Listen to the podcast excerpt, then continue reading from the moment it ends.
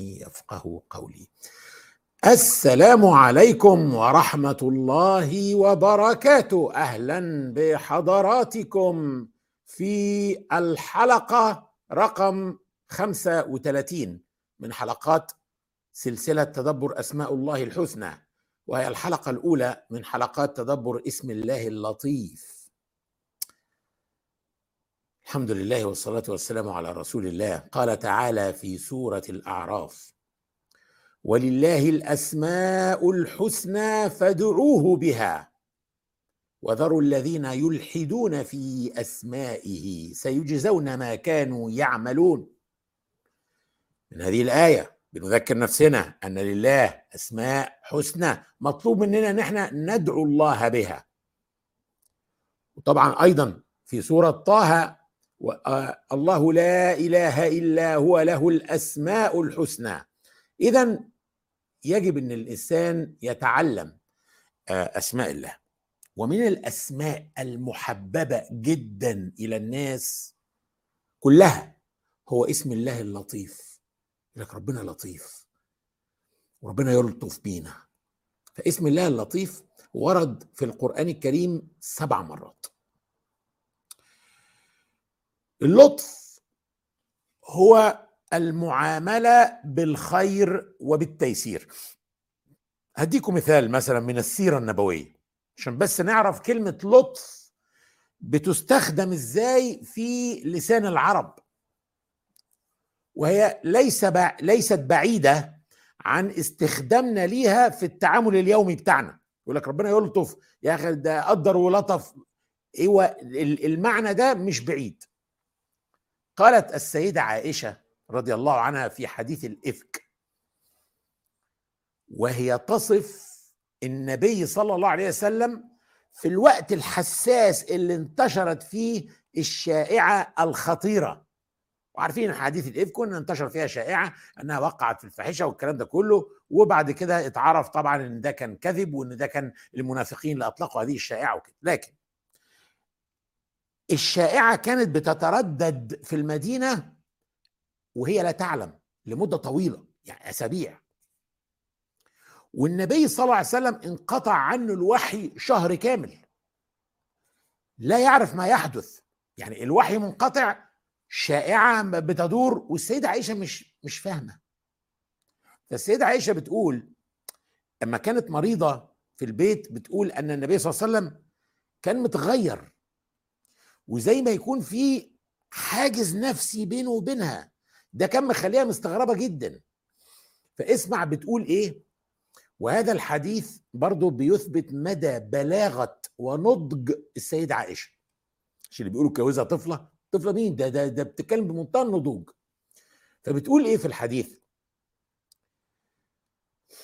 ويريبني في وجعي اني لا اعرف من رسول الله صلى الله عليه وسلم اللطف الذي كنت ارى منه حين اشتكي، انما يدخل علي رسول الله صلى الله عليه وسلم فيسلم ثم يقول كيف تيكم ثم ينصرف، فذاك الذي يريبني. يعني ايه؟ يعني اللي كان مخليني متعجبه وخلاني اشك ان في حاجه غريبه بتحصل من ورا ظهري، اني ما شفتش منه الحنان اللي كان دايما بيظهره لما اكون مريضه. عاده لو مريضه يدخل يطبطب ويظهر الحنان ويسالني عامله ايه، لكن دلوقتي هو كان يدخل يقول لي اخبارك ايه، عامله ايه، ويخرج كيف تيكم، يعني عامله ايه، أحسن دلوقتي النهارده ولا ويمشي.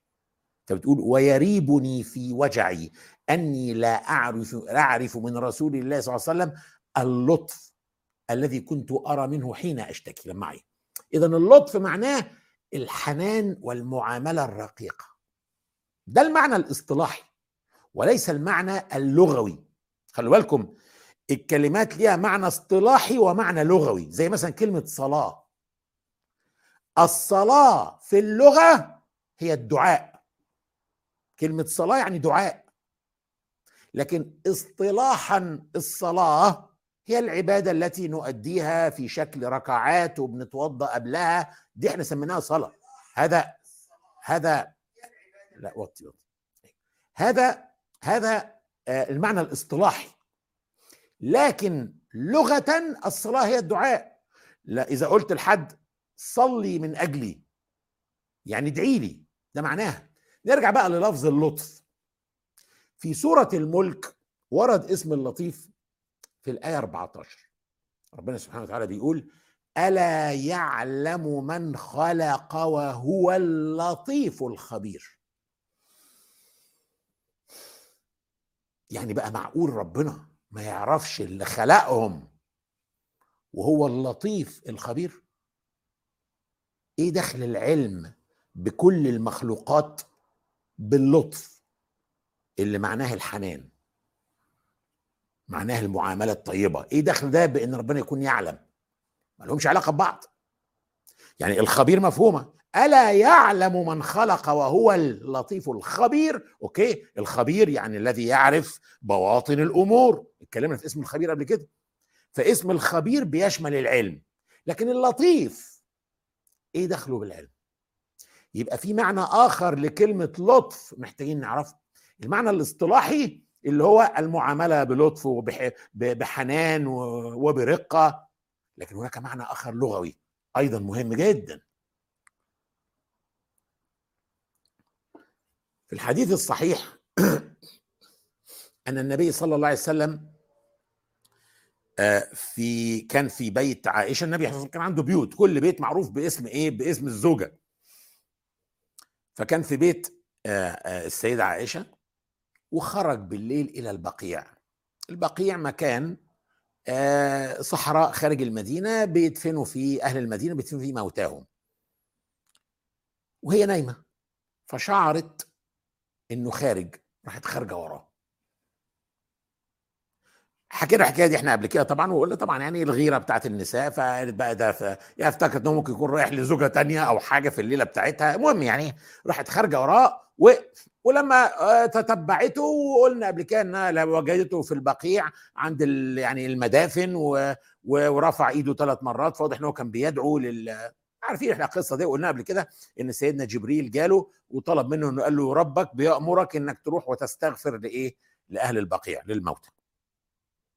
بس لما لقيته راجع، رجعت جري بسرعه، فاسرعت واسرع وراها. هو مش عارف مين، يعني هو شايف خيال اسود لان هي متغطيه طبعا بالكامل. فلما وصل البيت وجدها بس مش على طبيعتها، كانت بتنهج، يعني هي جوه السرير ومتغطيه بس بتنهج. فقال لها ما لك يا عائشة حشيا رابية، يعني مالك بتنهجي ليه؟ قالت لا مفيش، يعني مفيش حاجة. قال لتخبرني أو لا يخبرني اللطيف الخبير. ركزوا الكلمة دي، قال لها يا تقولي لي لتخبرني أو لا يخبرني اللطيف الخبير. يا تقولي لي يا إما اللطيف الخبير هيقول لي هو.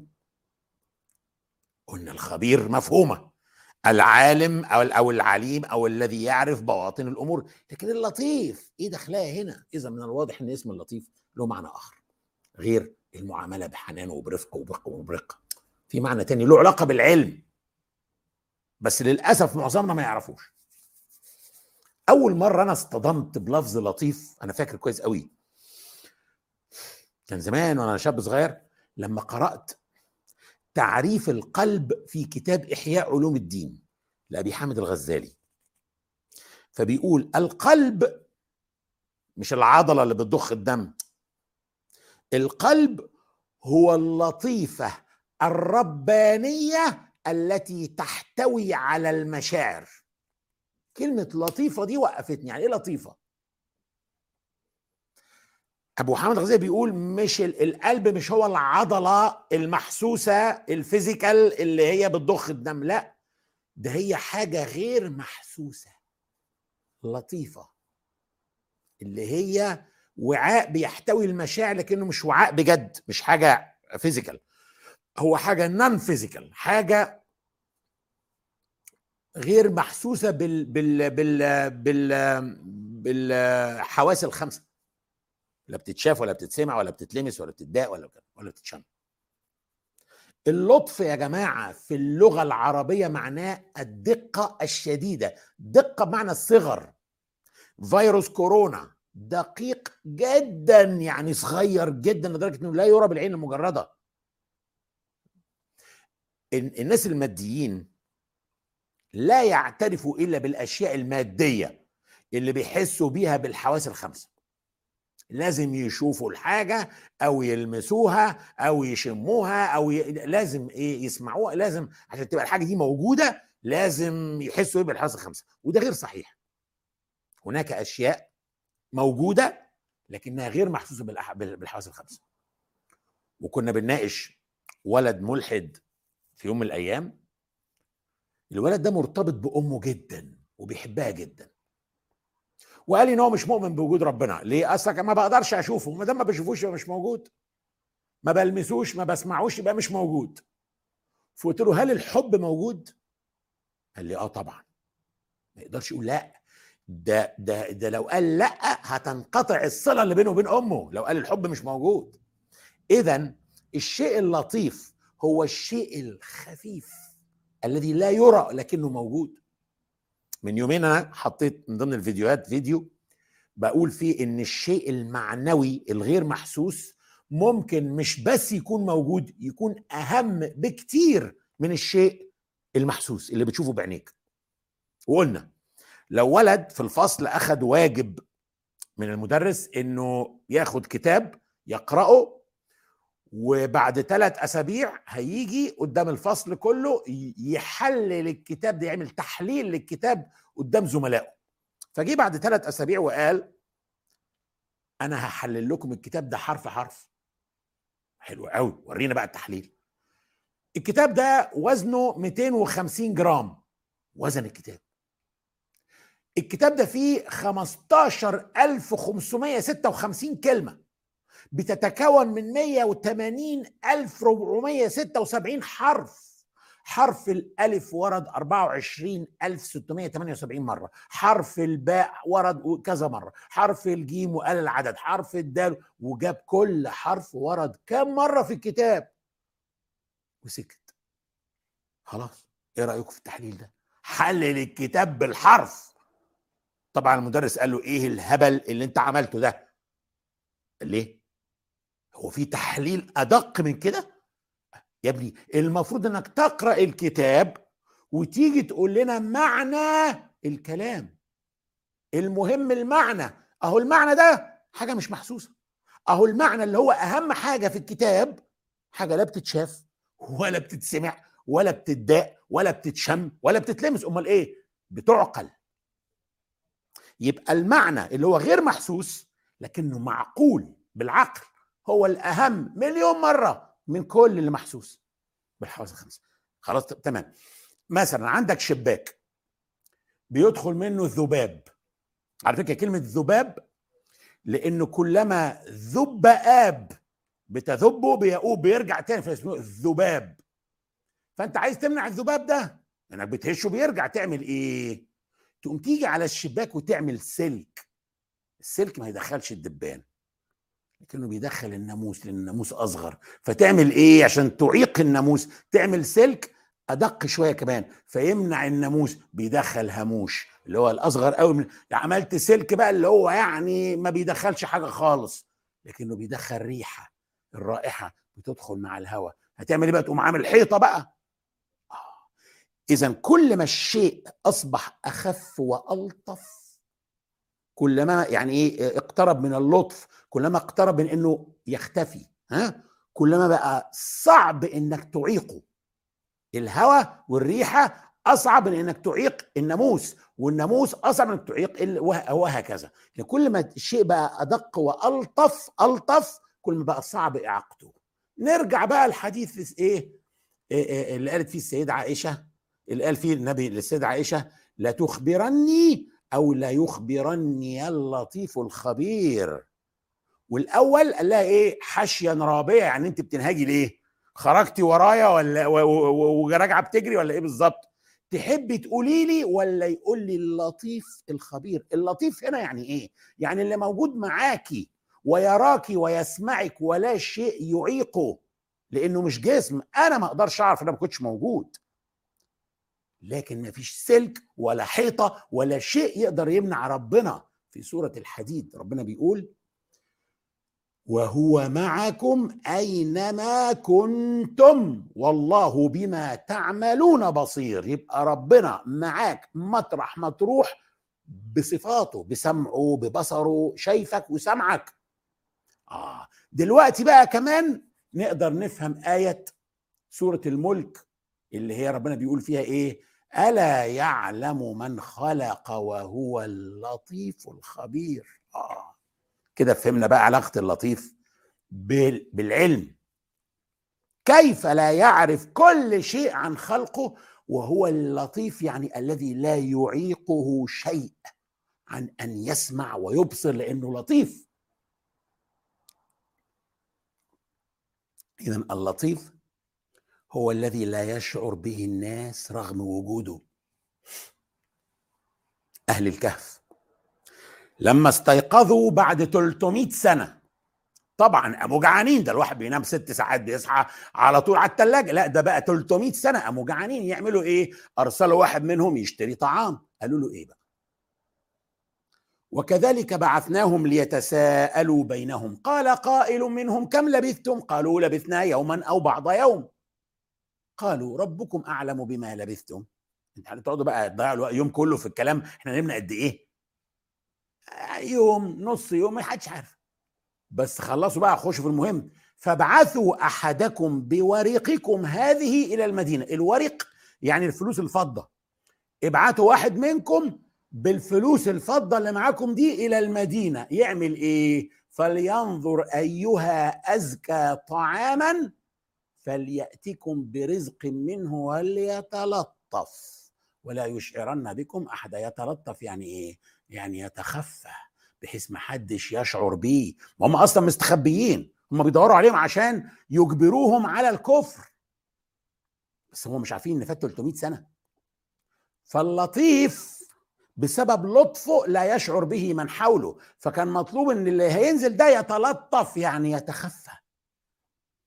ده شيء يجعل الإنسان يا جماعة يخاف من الله أكثر. ليه؟ لأن بسبب عدم ظهور الله قدامنا بنتجرأ على المعصية. هل ممكن الواحد يعصي الله لو كان الله ظاهر أمام العيون وشايفينه موجود معاك في الغرفة؟ هتعصي؟ لا يمكن. ده الراجل من دول بيغض بصره عشان زوجته قاعدة جنبه في العربية. أمال لو ربنا اللي في العربية؟ خدت بالك بقى؟ بس اللي بيجرأ الواحد على المعصية إنه بينسى أن الله موجود معاه ويراه وهو يعصي. فلو تذكرنا أنه هو اللطيف سنؤمن أنه موجود معنا ويرى كل شيء ويسمع كل شيء، بس إحنا اللي لا نراه. ليه؟ لأنه هو اللطيف. شفتوا بقى معنى اللطيف؟ اقرأ معايا كده في سورة الأنعام، ربنا بيقول في الآية 103 لا تدركه الأبصار وهو يدرك الأبصار وهو اللطيف الخبير. لا تدركه الأبصار، ليه؟ لأنه لطيف. هو بقى يدرك الأبصار، ليه؟ لأنه خبير. خدت بالك دي؟ لا تدركه الأبصار وهو يدرك الأبصار وهو اللطيف الخبير. لا تدركه الأبصار لأنه لطيف ما يتشافش، وهو يدرك الأبصار لأنه خبير، يعلم كل شيء ويعلم بواطن الأمور. خلي بالك ما قالش لا تدركه الأبصار وهو يدرك المبصرين، لا مش يدرك المبصرين، يدرك الأبصار. يعني مش بس يدرك المبصر، لا يدرك البصر. بيمتد إلى إيه؟ للمصحف ولا للحرام؟ بتنظر في ملكوت الله وتتأمل قدرته وعظمته وتتعبد إلى الله بهذا البصر، ولا بتنظر إلى ما عند الناس وتحسدهم عليه، ولا تنظر إلى عورات الناس؟ يبقى احنا وصلنا إلى أن اللطيف معناها الذي لا يشعر بوجوده بطريقة محسوسة لأنه غير ظاهر. وأيضا اللطيف بمعنى الذي يلطف بعباده فيوصل لهم الخير ويحسن إليهم، اللي هو المعنى الاصطلاحي بتاع اللطيف. بس في معنى بيدمج المعنيين في بعض، وده في سورة يوسف. قلنا عندنا معنيين بقى دلوقتي، معنى اللطف بمعنى عدم الظهور للحواس الخمسة، ومعنى آخر الذي يوصل الخير والإحسان إلى الناس ويحسن إلى الناس. ماشي، في معنيين يجمع الاثنين مع بعض من أخطر من أجمل ما يمكن في سورة يوسف. في آخر السورة سيدنا يوسف عمل إيه؟ ورفع أبويه على العرش وخروا له سجدا وقال يا أبت هذا تأويل رؤياي من قبل قد جعلها ربي حقا وقد أحسن بي إذ أخرجني من السجن وجاء بكم من البدو من بعد أن نزغ الشيطان بيني وبين إخوتي إن ربي لطيف لما يشاء إنه هو العليم الحكيم. ده تعبير جديد بقى، لطيف لما يشاء. يعني إيه؟ يعني يوصل الخير بطرق خفية يعني لا تدركها الحواس، حتى لا تفهمها ولا تدرك الحكمة منها إلا بعد أن تتم. لطيف لما يشاء يعني إيه بقى؟ قلنا لطيف ليها معنى خفي وليها معنى أنه بيوصل الخير. لطيف لما يشاء الاتنين مع بعض بيوصل الخير بطرق خفية. إزاي؟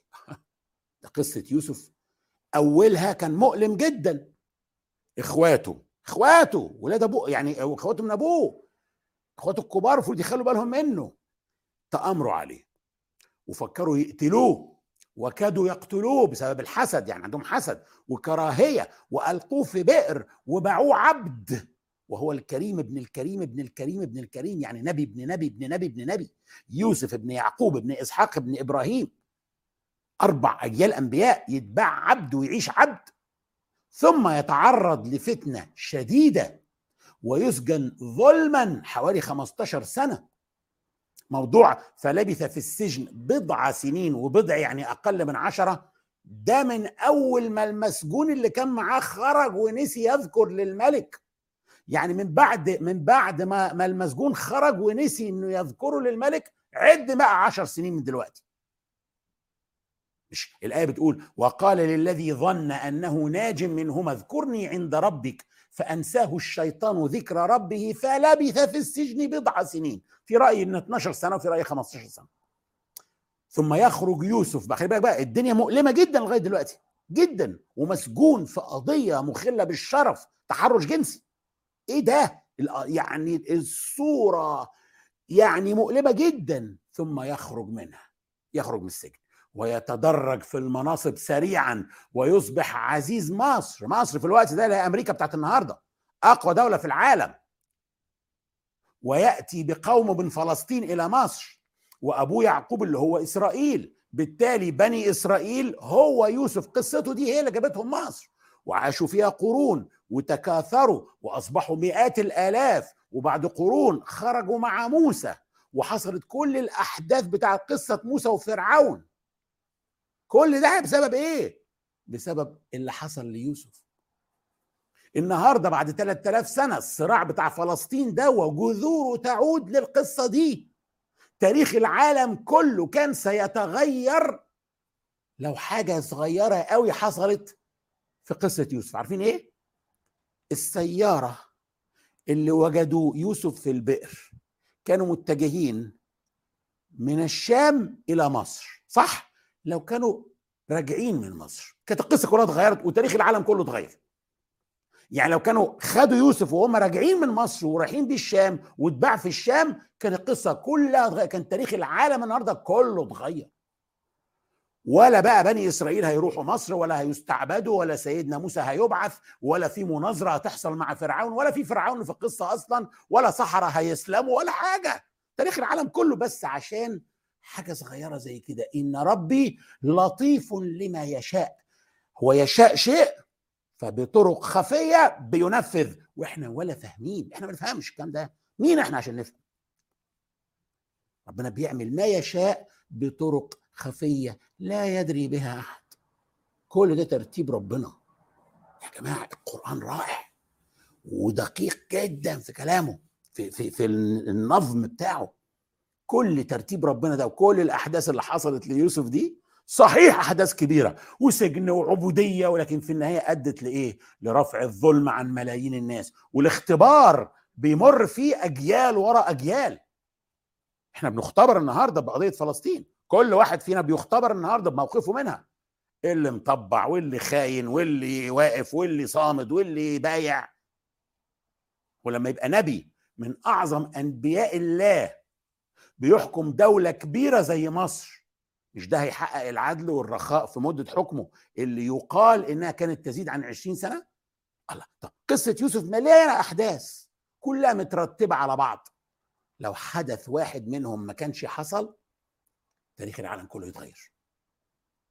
أقول لك على حاجة، لو ما كانش المسجونين اللي مع يوسف شافوا الرؤى بتاعتهم كانت القصة كلها وقفت هنا وما حصلش ولا حاجة بعد كده، ولا بني إسرائيل هيجوا ولا حاجة خالص، مجرد بس إن المسجونين ما كانوش يشوفوا الرؤى اللي شافوها دي.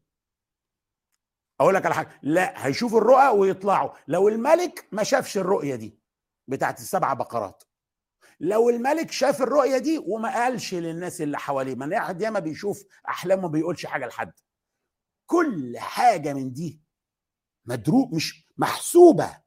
إن ربي لما يشاء لطيف. قدر ربنا بيتم بطرق إحنا ما نفهمهاش، لذلك اسم لطيف ده لازم يجعلنا متوكلين على الله ومتقبلين أقداره كلها.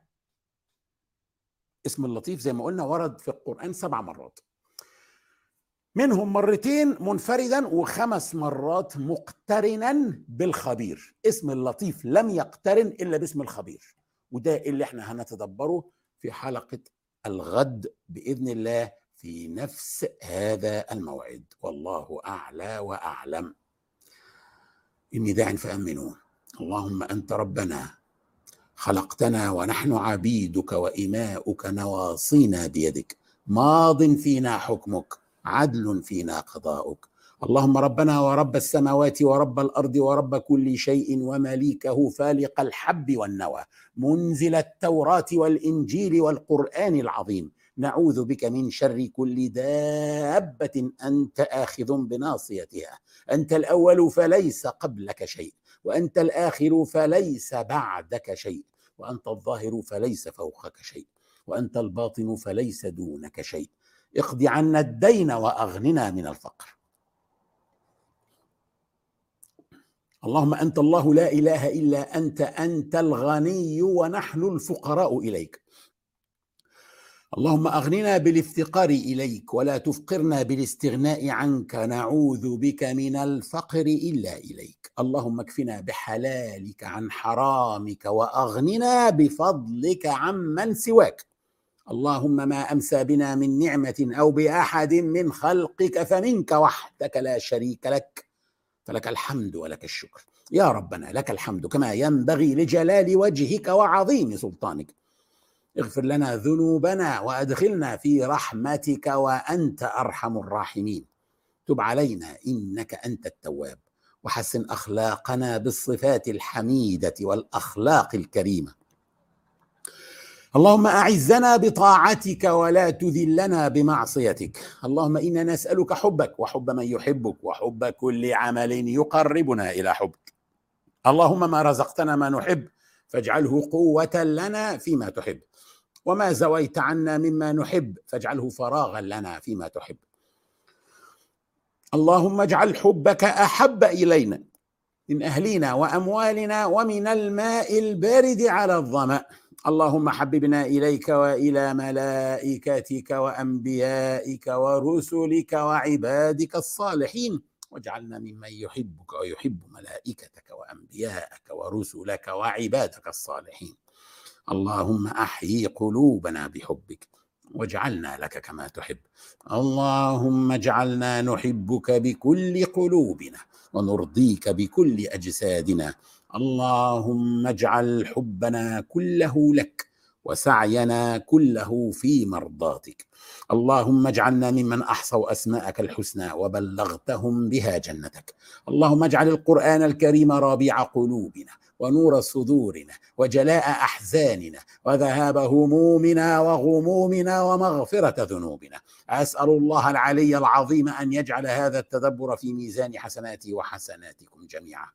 اللهم فاطر السماوات والأرض عالم الغيب والشهادة، أنت تحكم بين عبادك فيما كانوا فيه يختلفون، فبحق كل حرف في كتابك تلوناه أو تدبرناه اكفنا وأهلينا وإخواننا وأخواتنا شر كل من يكيد لنا ولهم، واحفظنا وإياهم من شرورهم، ونجعلك اللهم في نحورهم، فأنت الوكيل ولا حول ولا قوة إلا بك. اللهم بحق كل حرف في كتابك تلوناه أو تدبرناه أيد بنصرك المرابطين في الأرض المباركة فلسطين، وكن مع إخواننا في تركستان الشرقية وفي الشام وفي كشمير وفي الهند، انصر من نصرهم واخذل من خذلهم، وطهر المسجد الأقصى من الدنس فإنهم لا يعجزونك. اللهم احفظ المسلمين من الزلازل والغرق والهدم والأمراض.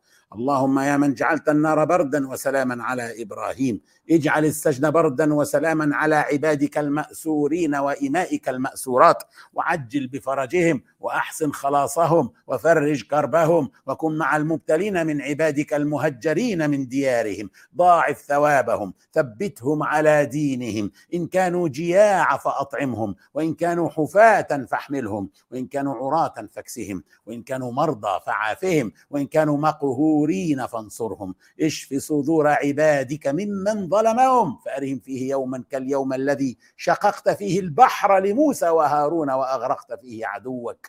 اللهم اشف مرضانا واهد شبابنا وارض عنا ورضنا، واجمعنا في ظل عرشك يوم لا ظل إلا ظلك، واسقنا من يد سيدنا محمد شربة هنيئة لا نظمأ بعدها أبدا، ولا تحرمنا لذة النظر إلى نور وجهك الكريم. اللهم إنك تعلم أن هذه القلوب قد اجتمعت على كتابك وعلى محبتك، والتقت يا ربنا على طاعتك، وتوحدت على دعوتك، وتعاهدت على نصرة شريعتك، فوثق اللهم رابطتها، وأدم ودها، واهدها سبلها، واملأها بنورك الذي لا يخبو، واشرح صدورها بفيض الإيمان بك وجميل التوكل عليك، وأحيها يا ربنا بمعرفتك، وأمتها يا مولانا على الشهادة في سبيلك، إنك نعم المولى ونعم النصير. وصلي اللهم وسلم على سيدنا محمد وعلى آله وصحبه ومن تبع هداه، والسلام عليكم ورحمة الله، ونراكم غدا بإذن الله في نفس هذا الموعد إن كنا من أهل الدنيا.